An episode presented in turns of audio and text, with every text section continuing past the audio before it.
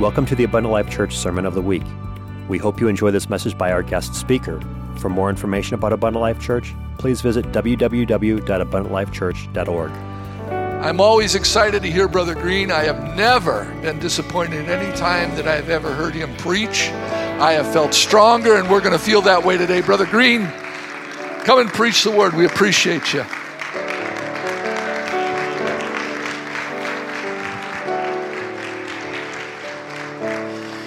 Praise the Lord, everybody. Amen. What an honor to be with you today and the privilege to feel the presence of the Holy Ghost here. I love going to church, but uh, there's something different about going to church and feeling the presence of God. Every time that I've gone to some churches, it's not been the case, but I'm so thankful that as we worship today, His presence were here that he spoke to us specifically through tongues and interpretation of tongues and told us that he loves us and that he wants us to love him. You know, when we are in individual relationship as individuals with God, we're his children. But when we come together, all of his children come together, we become his bride.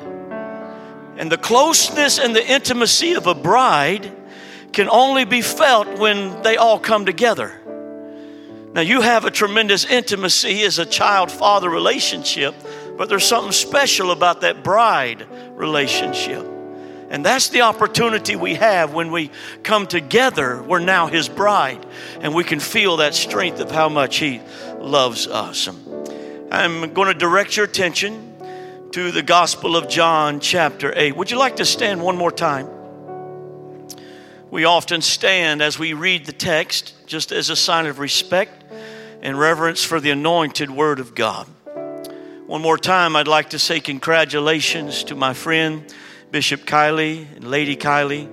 Love them so much, and uh, what a privilege and honor it has been for me to be here. My privilege, and uh, love this church also. So good to be with so many of you that we've become very close to. We love and appreciate you very much. John chapter 8, verse 3. And the scribes and Pharisees brought unto Jesus a woman taken in adultery. And when they had set her in the midst, they say unto him, Master, this woman was taken in adultery in the very act. Now, Moses in the law commanded us that such should be stoned. But what sayest thou?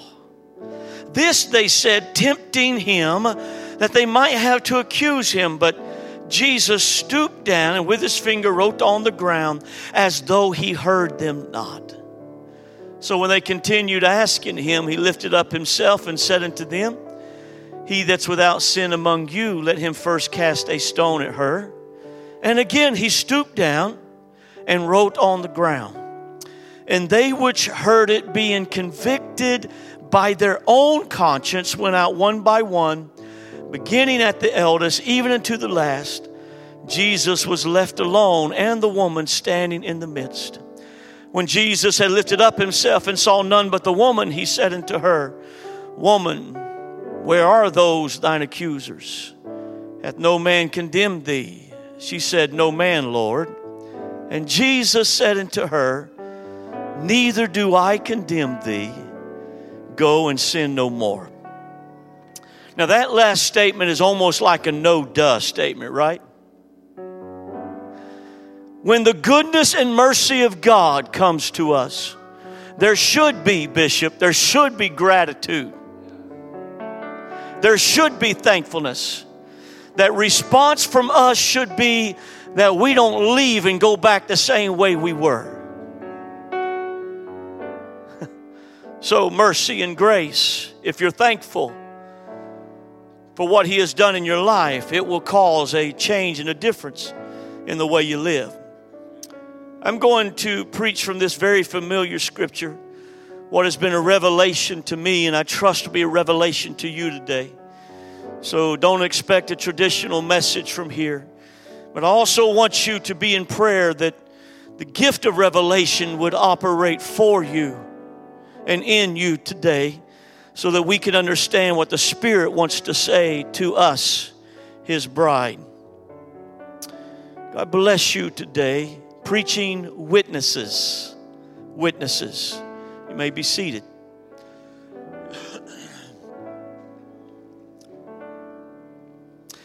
At first blush, at, at first glance, this looks to be maybe the greatest act of mercy and grace recorded in human history. But I am always looking when I'm reading John a little further than just the surface. John not only wrote the gospel that we read our text from, but he also wrote three epistles. First John, Second John, and Third John. He's also the writer of the last book in your New Testament, the revelation of Jesus Christ. But John, when we speak of him, we call his ministry by saying he was John the Revelator. Good, good. The reason is more than just that he wrote the book of Revelation, but it speaks about his gifting, his calling, his ministry. He had a gift of revelation. Obviously, to be able to receive from God and to write the revelation of Jesus Christ, he had to have a gift of revelation. But we see that sprinkled not just through the last book of the New Testament, but in his epistles. It is alive with revelation for us today and in his gospels. So when I'm reading John, I'm studying and trying to find out what is beneath the surface that if I'm hungry to know, I can see Jesus Christ revealed in a deeper dimension if I will position myself to receive it.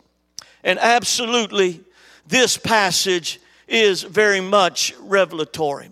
Now, I think when we look at this passage, traditionally, there are probably two questions that immediately we, we would ask. And the first question is probably this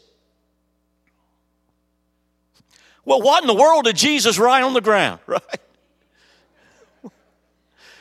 And theologians and preachers have surmised and preached for generations about different ideas, and I appreciate all of their ideas. But your opinion is as good as any theologian's because we don't know the answer. It's not spoken to us in the Word of God. Some have said and preached that Jesus obviously wrote the sins of the very scribes and Pharisees. The ones that had come with judgmental attitude, Jesus was writing down their mistakes. That's, that's a good guess.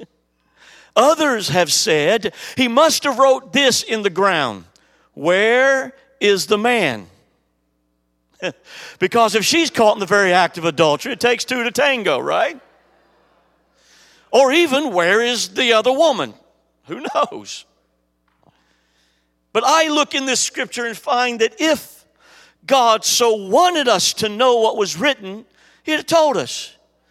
So for me, it's not what He wrote, but it's His, his actions. And so my personal belief is this I don't think He wrote anything. In the context, we find that he's ignoring them. It's like he's turning his back to them as they're pressing him. Give us an answer, give us an answer. He's just got his back to them and he just stoops down and writes on the ground as though he heard them not. He's ignoring them and they're pressing him for an answer. I think Jesus is doodling, absent mindedly doing whatever. The other question that traditionally we must answer from this text is this Can Jesus arbitrarily decide that law is not as important as mercy and just ignore law here so that he can show mercy? Can Jesus just decide that he doesn't have to be righteous by the law because perhaps grace, perhaps, is a higher law? What is happening here? This must be answered today because our world is confused about who Jesus is. If you ask most surface Christians, or even those that would not say they're a Christian but have an idea of what Christianity is, if you ask them, What is God? most would say, God is love, which means He's mercy, He's grace, He's forgiving. And that is absolutely true. But God is not just love, He is also righteous, He is also holy, He is also perfect. So that demands to be answered here. As I read the text, hopefully there were words that leapt out to you. I want you to see these words again words like law, accuse, convicted, condemn, the past of condemned, condemned, accusers. These are all words that are in the text, and it immediately should let us understand this is uh, courtroom verbiage. This is legal terminology. The words that are being spoken here are words that you would talk about if you were in court or you were talking about a legal matter. So, John the Revelator is trying to let us see that this is not just a great story of mercy and grace. Yes, it is, but it's deeper than that. It's, there's revelation here, there's a legal binding operation that is happening here. So, let's set the scene.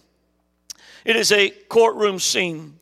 And these scribes and Pharisees bring one allegedly caught in the very act of adultery. And when they bring her to Jesus, they call Jesus master.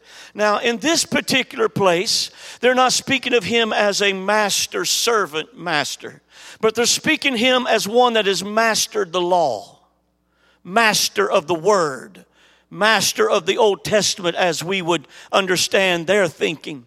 So they are speaking to him as one that we would call today a, a lawyer or an attorney, or in particular, a judge, one that has studied and knows the law. In fact, judge is a perfect terminology in our uh, words today because they immediately put him behind the judge's desk when they say, This woman put in the midst She's brought to court. She's on trial. She's standing in front of everybody to be judged.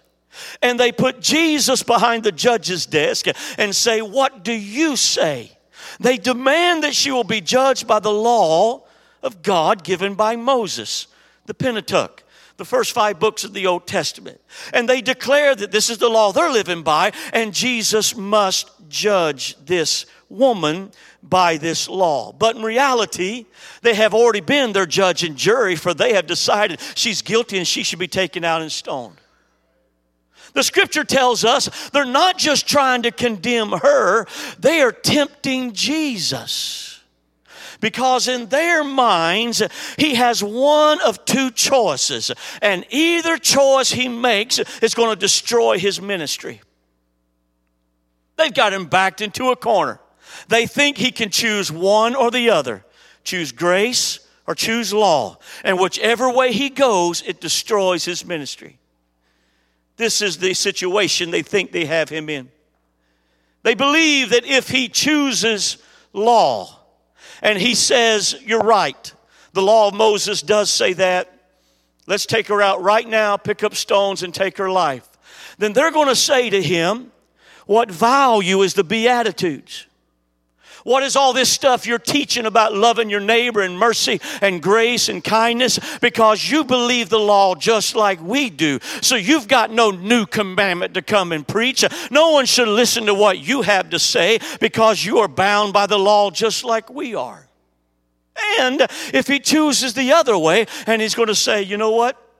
Let's show mercy today. That's what I judge mercy. Then they're going to say, well, you are lawless.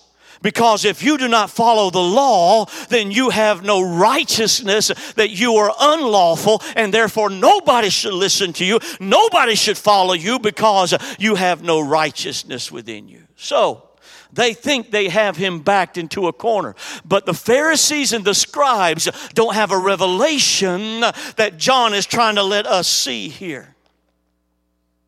Truth can stand up to every temptation. Are you thankful for truth? Truth can stand up to every trial. Truth is the answer for every generation, even this generation. Truth is the answer for every situation. It's relative to everything that we go through. What is truth? In this same gospel, John 17 and 17 makes it clear what truth is. Thy word is truth, oh God. So you want to know what is relevant to this generation? It's the Word of God. If you want to know how to have church, it's in the Word of God. You want to know who Jesus is, it's in the Word of God. You want to know what is right, it's in the Word of God. And it is relevant to every generation, even ours, because Thy Word is truth. It is the answer to every circumstance you find yourself in. The Word of God is truth. But then in the same gospel, John chapter 14, verse 6, Jesus is speaking, and he says, I am the way, the truth, and the life. So we see the Gospel of John making two infallible statements. John 17, 17, the Word is truth. John 14 and 6, Jesus is truth. So which one is right? And the answer is yes. This is why John begins the foundation of his gospel in John chapter 1, verse 1. Within the beginning was the Word, and the Word was with God, and the Word was God. The same was in the beginning with God. You cannot separate God from His Word, they are one and the same. Yeah? And here's Revelation. Drop down just a few verses to John chapter 1, verse 14. And the Word that was in the beginning with God, and the Word was made flesh. That's when Jesus Christ was born in Bethlehem's manger, that God, the Word, became flesh. Continuing verse 14, and dwelt among us, and we beheld his glory, the glory of the only begotten of the Father. Look at this revelation, full of grace and truth. There's a phenomena that happened when Jesus Christ was born that no longer did you have to have the law or mercy. Now you could have both mercy and the law, both truth and righteousness, both grace and the truth. These are all combined in Jesus Christ. In fact, the psalmist began to prophesy of this in Psalms 85 and 10 when he looked forward to the time of Christ. And he said, There will be a prophetic moment when Christ will come, and mercy and truth will meet together righteousness and peace will kiss each other. He said there's a phenomenon that will happen where Christ will be revealed to us in a great dimension that he's not just law and he's not just truth, but he's also mercy and he's also grace, full of grace and truth. So let's look at this courtroom scene. They brought this woman, put her in the midst She's standing before the judge's desk. They've demanded that he judge her. And Jesus makes this action and motion. He dismisses himself from the judge's desk. And the scripture says that he stooped down. I am saying today in parallel that this position of stooping down is getting off the place of judging her and stooping down even to the defender's lawyer table to fight for her. Let me prove this to you. John 12 and 47, again, the same gospel. Jesus makes clear his ministry. He said, I came not to judge, but to save. And in the ministry of Christ in the Gospels, we see him over and over not judging individuals, but trying by the law to justly give mercy and to justly give grace. So his position then and his position now. Can I tell you, in this place today, his spirit is here, but he is not here to judge you. He is here to save you. John 3:16 declares this, for God so loved the world that he gave his only begotten son that whosoever believeth in him should not perish but have everlasting life. For God sent not his son into the world to condemn the world, but that the world through him might be saved. He didn't come to condemn you, he didn't come to judge you, but he came to save you. Yeah qualification of John 12 47, he didn't come to judge but to save, is John 12 and 48. The word that I have spoken will judge you in the last day. There will come a time when every man, great and small, will stand before that great, great white throne judgment at the end of days. And the books will be opened, and every man will be judged according to their actions, but not today. Hmm.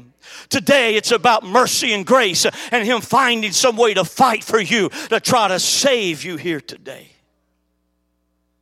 So Jesus has, as I have declared, dismissed Himself from judging her.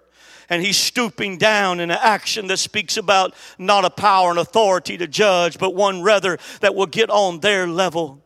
And he is doodling as I have spoken to you. He's writing in the ground. Some have asked why on the temple floor was there enough dust for him to write on the ground. That's, that's another message altogether. And he is ignoring them and they are pressing him for an answer. What's your judgment? Are you going to say law or are you going to say grace? Are you going to say stone her or are you going to somehow? We want to know what you say because that's going to destroy your ministry. And as they keep pressing him, finally he gets up to his feet. And as the defense attorney, he gives his opening and his closing statement with one sentence. My God, if our lawyers were half that smart today.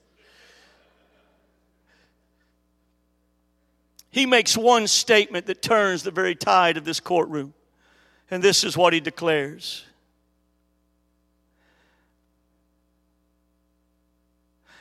He that is without sin among you, let him first cast a stone at her.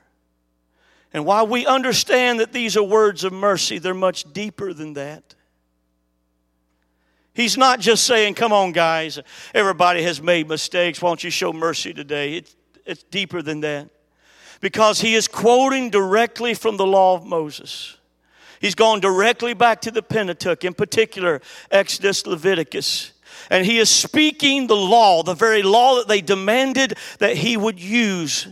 And he begins to speak this law so that they can hear. And if I could give you understanding, he basically says, He that's not missing the mark without sin, that word sin there means missing the mark.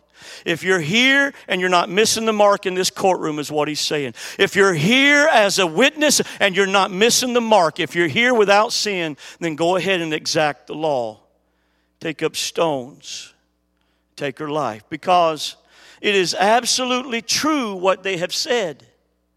It is true that there is a commandment. Even of the Ten Commandments, the seventh law declares, Thou shalt not commit adultery.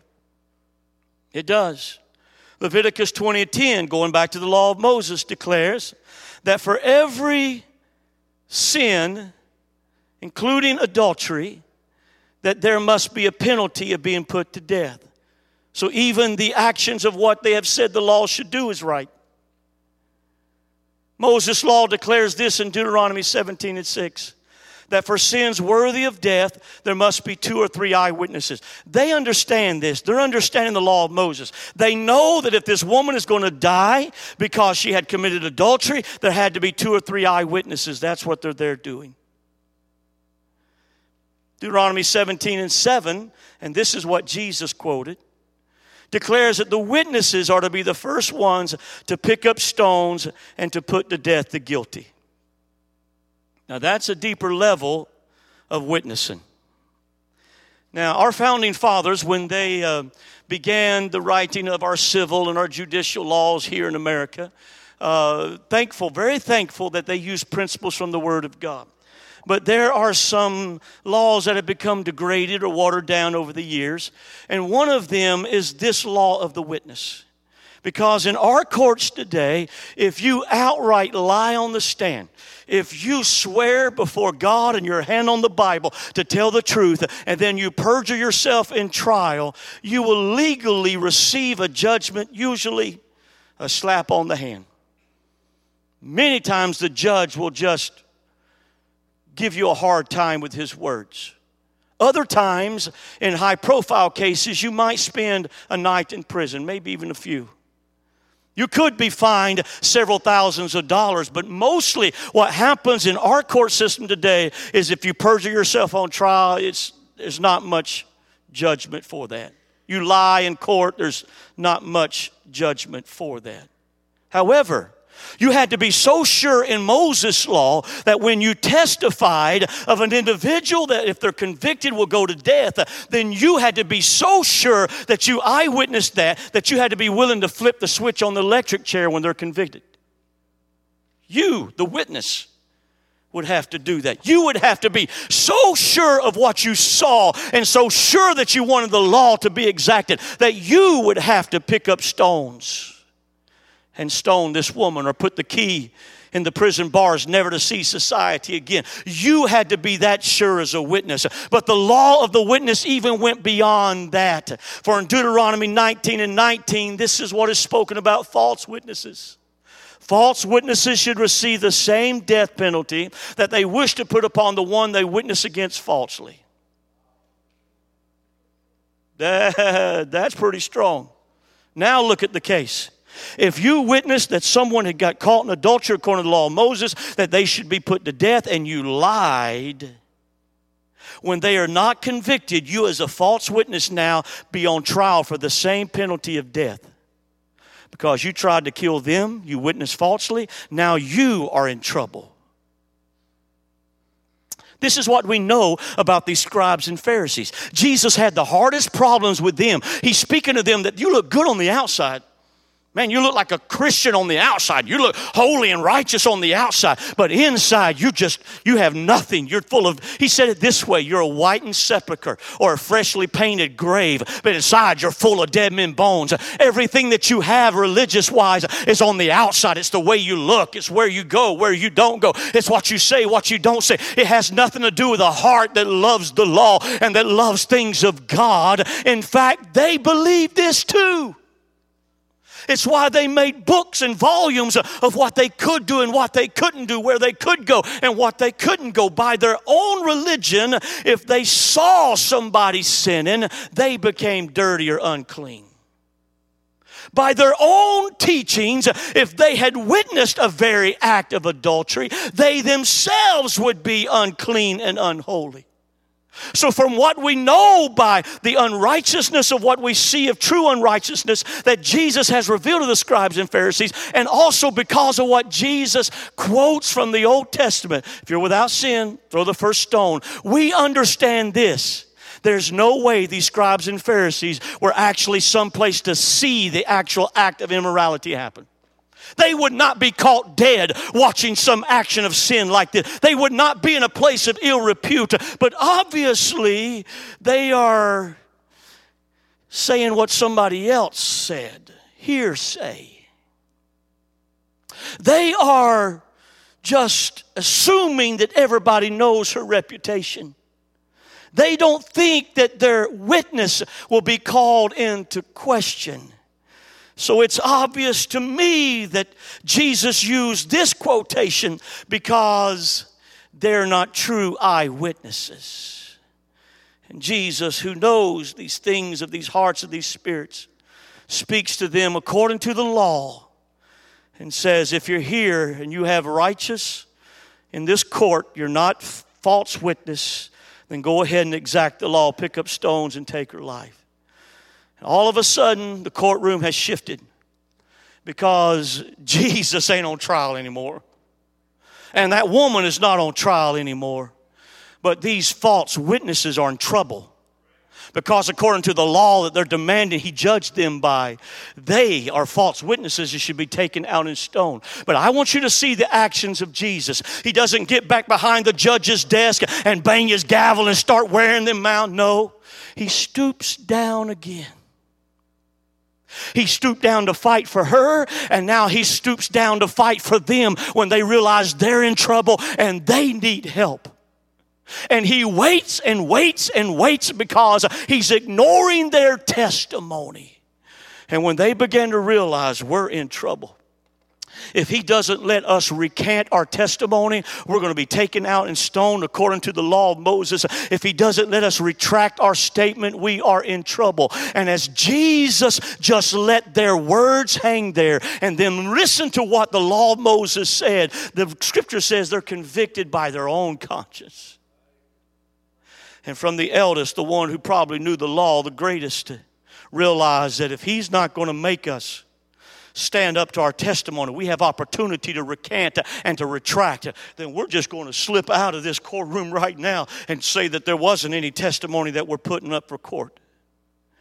And from the eldest to the last, they left realizing mercy and grace had been shown to them. And when there was none there, and only the woman standing in the midst, Jesus lifts up himself speaks to the woman, then he makes this declaration I will not condemn you. Go and sin no more. But this powerful law of witness is not just an Old Testament law, it's a God law. It's a kingdom law. That's why you see it quoted four or five times in the New Testament. In the mouth of two or three witnesses shall every word be established.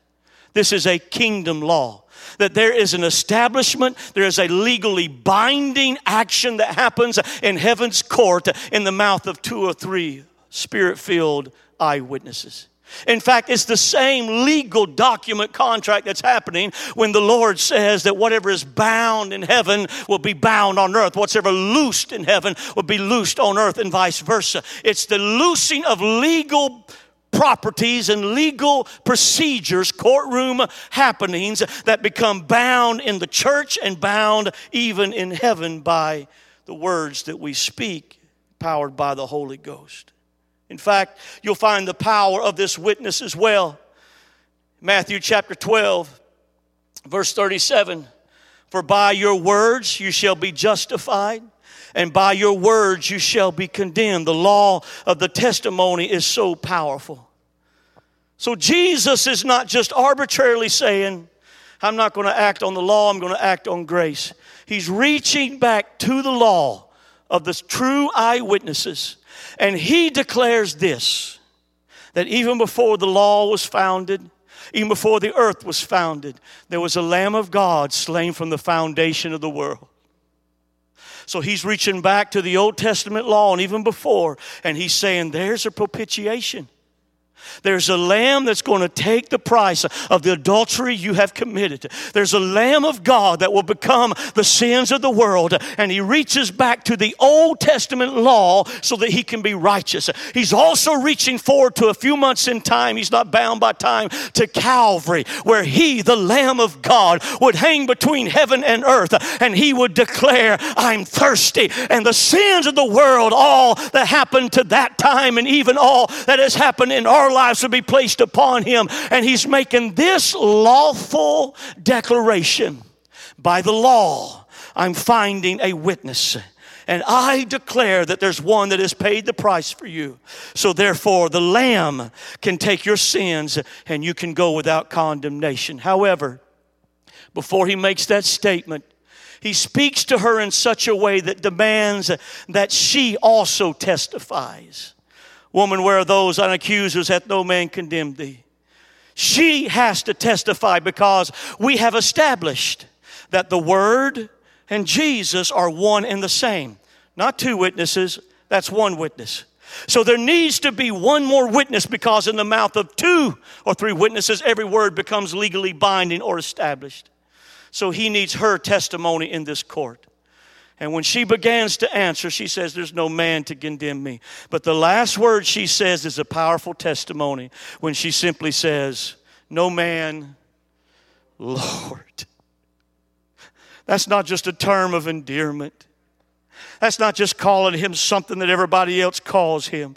But she's saying, I accept your lordship in my life. Therefore, I submit myself to the law of God that declares that even before the world was formed, a Lamb of God. I submit myself to your words and to your prophecy that you will die on Calvary's hill for me. And because you said you're an eyewitness of the Lamb of God, I believe it and I declare I receive that same Lamb that can be a propitiation or pay the price for me. And therefore, in the mouth of two witnesses, he can say to her legally, I'm not going to condemn you because I have shown you mercy and you also testified that you believe that. That's your eyewitness of what you believe. And so, in the mouth of two witnesses, every word shall be established.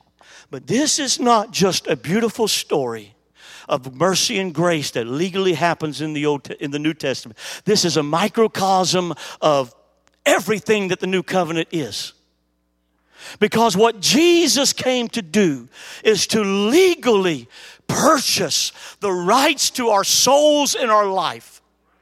And we choose what we believe. And we testify to what we believe. And our testimony becomes legally binding in the court of heaven, bound in heaven and bound on earth. That's what New Testament is all about. It's why you're going to see words like justified, righteous. These are legal terms that talk about the price that Jesus paid. And because he paid it, we have the opportunity to be legally set free from our sins and mistakes. But there is a witness that is demanded of us. When Paul talks in Romans 10, he makes this statement that if you believe in your heart, you have to confess with your mouth, and that's how the process of salvation begins to happen in your life, right? Believe in your heart, confess with your mouth. Indeed, we, we have what a lot of the Christian world today would call a sinner's prayer. And I, I, it goes something like this. Forgive me if I'm butchering a little bit, but it goes something like this that I believe in the Lord Jesus Christ as my personal Savior, and I accept Him and receive Him as Lord and Savior of my life. Something like that. Well, that is a powerful statement in the courtrooms of heaven and even in this place today if it's a true eyewitness. Let, let, me show you what's happening. Bishop, would you stand with me?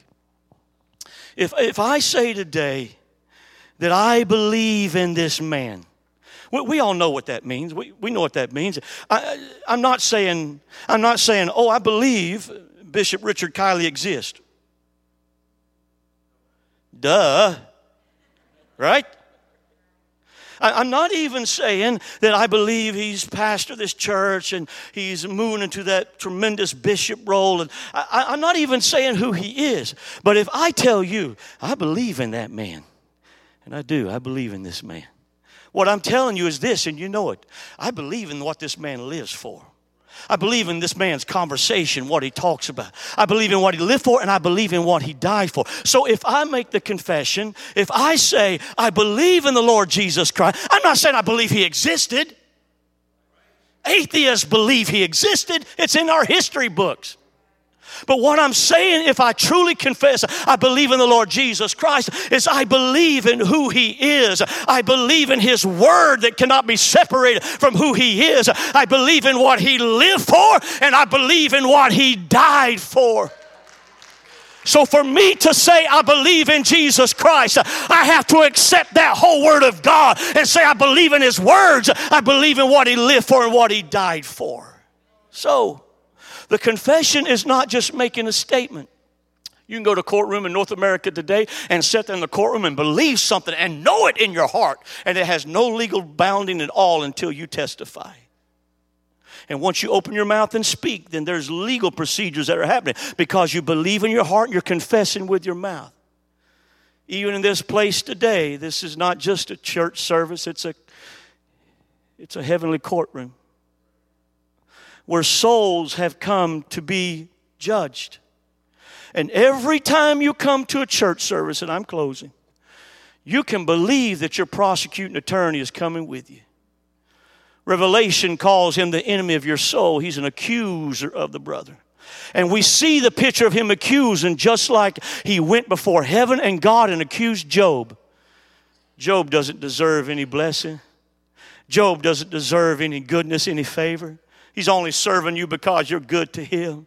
He doesn't deserve so. And the enemy, the prosecuting attorney, Satan, is accusing you the whole time you come into the church. You don't deserve any miracles today. Look at how you've lived this week. You don't deserve healing because you're not worthy. You've been caught in the very act of failure, mistakes, and so you and your prosecuting attorney is come before heaven and saying they don't deserve any blessing today. But as court goes on, church goes on, you begin to hear the word of the law sung about what an awesome God He is. That's the law. That's the New Testament law. How He paid a price for us, that He loves us. He wants to be close to And you're hearing the law sung in this courtroom. And then the preacher gets up and preaches the specific law that God has sent them here to make legal judgment in the courtroom. But then, what we call an altar service is your chance to testify. Because it doesn't matter how much you believe it, you've got to choose what report you'll believe. Isaiah 53 begins to give this to us plain. The prophet begins his prophecy with this statement. He said, uh, Ain't nobody gonna believe this. Who hath believed our report, right? Just a little bit of translation in time.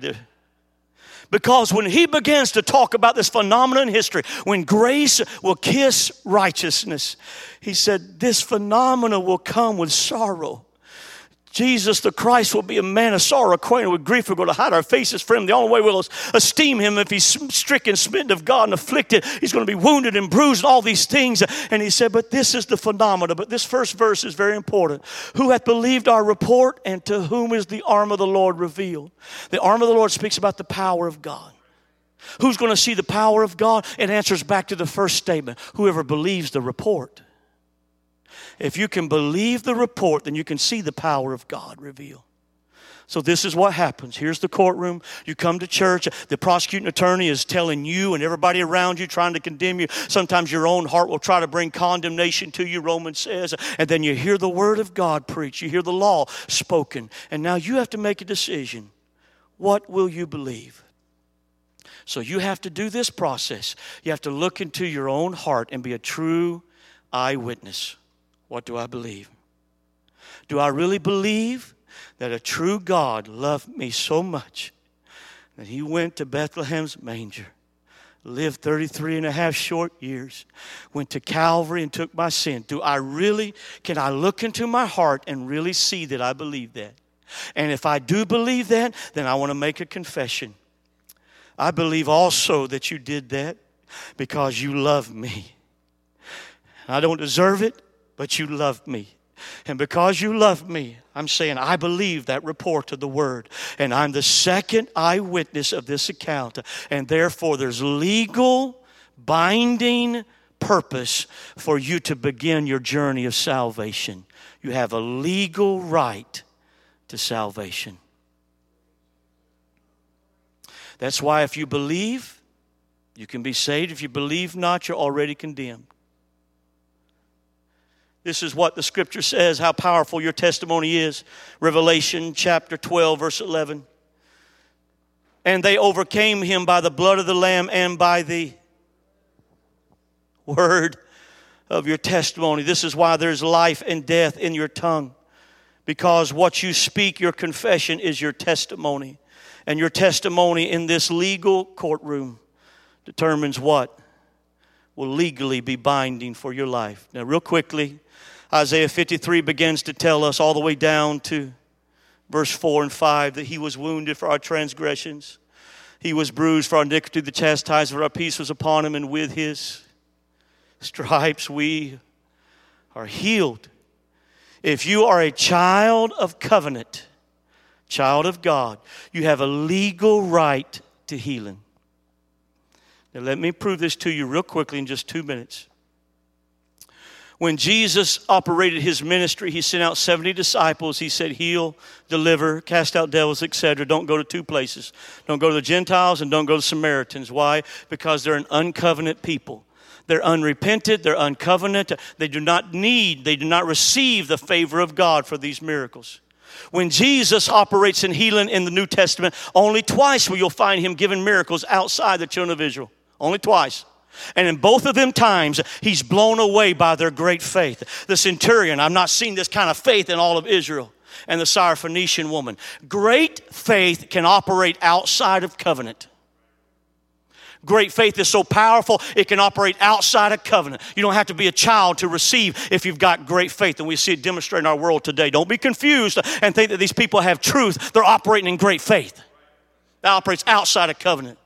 But look at what Jesus says to the Syrophoenician woman when she says, I need a miracle for my daughter. And Jesus said, It's not meat to give bread that's meant for the children to the dogs. He's not calling her a dog, but he's speaking of her dog like nation. You're a Gentile woman and you're uncovenant and you're just like a dog that goes back to its vomit. The Bible says, like the Gentiles, they partake of their sin and they go back to it again unrepented and back to it again unrepented. He said, You have no right for what's meant for the children because you're of a dog like nation. She said, True, but even Dogs get the crumbs that fall from the master's table. And because of great faith, she received a miracle. But I want you to see what Jesus is saying about his children around the table. That what the healings and miracles that he's talking about is daily bread for his children. If, you're a, if you are a covenant child of God, you have legal right to the daily bread of healing. Now, qualification if you're also a disciple of Christ, you have a legal right to pick up your cross, follow Him. If you're called and chosen, you have a legal right for the power of His resurrection, also a legal right for the fellowship of His suffering. The lowest common denominator, a legal right for healing. I want you to stand with me. So, in this courtroom today, there's some questions that have to be exacted because no one here is a non participant. If you choose to say nothing and walk out, it's because you have not testified. And therefore, condemnation will be brought to you by yourself because of your lack of testimony. That's, that's the Word of God. And everything that the enemy says will still be pressed and heaped upon you because there's no testimony. But if you're here today and you can truly be an eyewitness. Look in your heart. What do you believe? What, what do you believe? Do you really believe? I don't deserve it, but He loves me. He's been saying that in this service with tongues interpretation. He's been speaking that to us with the worship songs that we've sung. He, he loves me. Therefore, I believe He so loved me. He went to a cross so that I could repent. That's His words be baptized in his name. That's his words that you can't separate from him. And receive his spirit, evidenced by speaking in tongues. Live a holy and separated life before him. If you believe that, then you can come take your stand for a witness today. When I give an altar call, I'm not going to ask you to speak in this microphone or speak out loud to people. But your open confession to God will have legal ramifications on your soul, your spirit. All you have to do is believe in Jesus. Can't separate him from his word, so believe his word and make that confession. And if you do that today, you have a legal right to this journey of salvation. And if you're a child of covenant and you have the same ability to look in your heart and to testify what witness what you witness, what do you see? And as a true witness, you can say, I'm his child. I'm not perfect, but I'm his child. He's given me his spirit, he's washed me with his blood. I have a legal right to healing, and you come down and testify that I believe your report. You paid the price for my healing. I'm here to receive it, and because I'm confessing I'm your child and you're giving me this gift, I have a legal right to healing. Whose report will you believe? If you need God to touch you in your salvation journey, wherever that is, whether you have repented or not repented, received the Holy Ghost or not received the Holy Ghost, but today you need the help of God in your salvation journey. I'm going to ask you to operate in faith. You know what faith is? Hebrews says it this way Now faith is the substance of things hoped for, the it's evidence in court.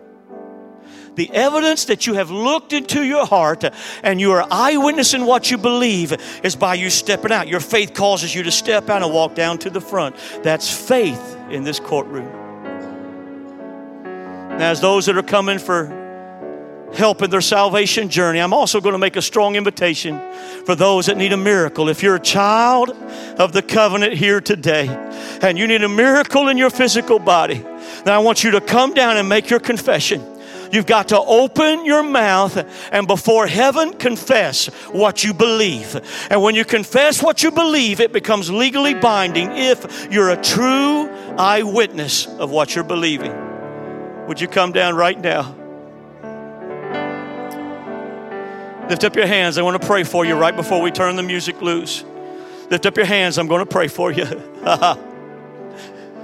God, let a revelation that you have come not to condemn us, but to save us be upon us. Let us have this understanding that if we have made mistakes, we have, we have an advocate with the Father, Jesus Christ the righteous. That you're not doing this illegally or unrighteous, you're doing this legally that we can join our hearts with yours, confess our belief, and the salvation would be upon us today. I pray for faith to confess what we believe. I, I pray for faith for us to look into our heart and be true eyewitnesses and make that confession even now. By the power of the name of Jesus Christ, the authority of the Word of God. If you need a miracle or you need help in your salvation journey, keep up your hands. I'm going to ask the ministry to begin to find people in the altar and to pray for them. I'm going to get in this altar and pray for them. There's healings that are going to happen in this altar. You confess what you truly believe, and we'll pray the word of faith and miracles and healings and salvation is in this place. Lift your hands high. If there's an intercessor in the place, go ahead and intercede and let the Holy Ghost begin to use you. Thank you for listening to this Abundant Life Church podcast. We pray it has strengthened your relationship with God and will continue to be a light unto your pathway to heaven. If you have any questions or comments regarding this podcast, please telephone our ministerial team at 262 965 5177 or email us at info at abundantlifechurch.org.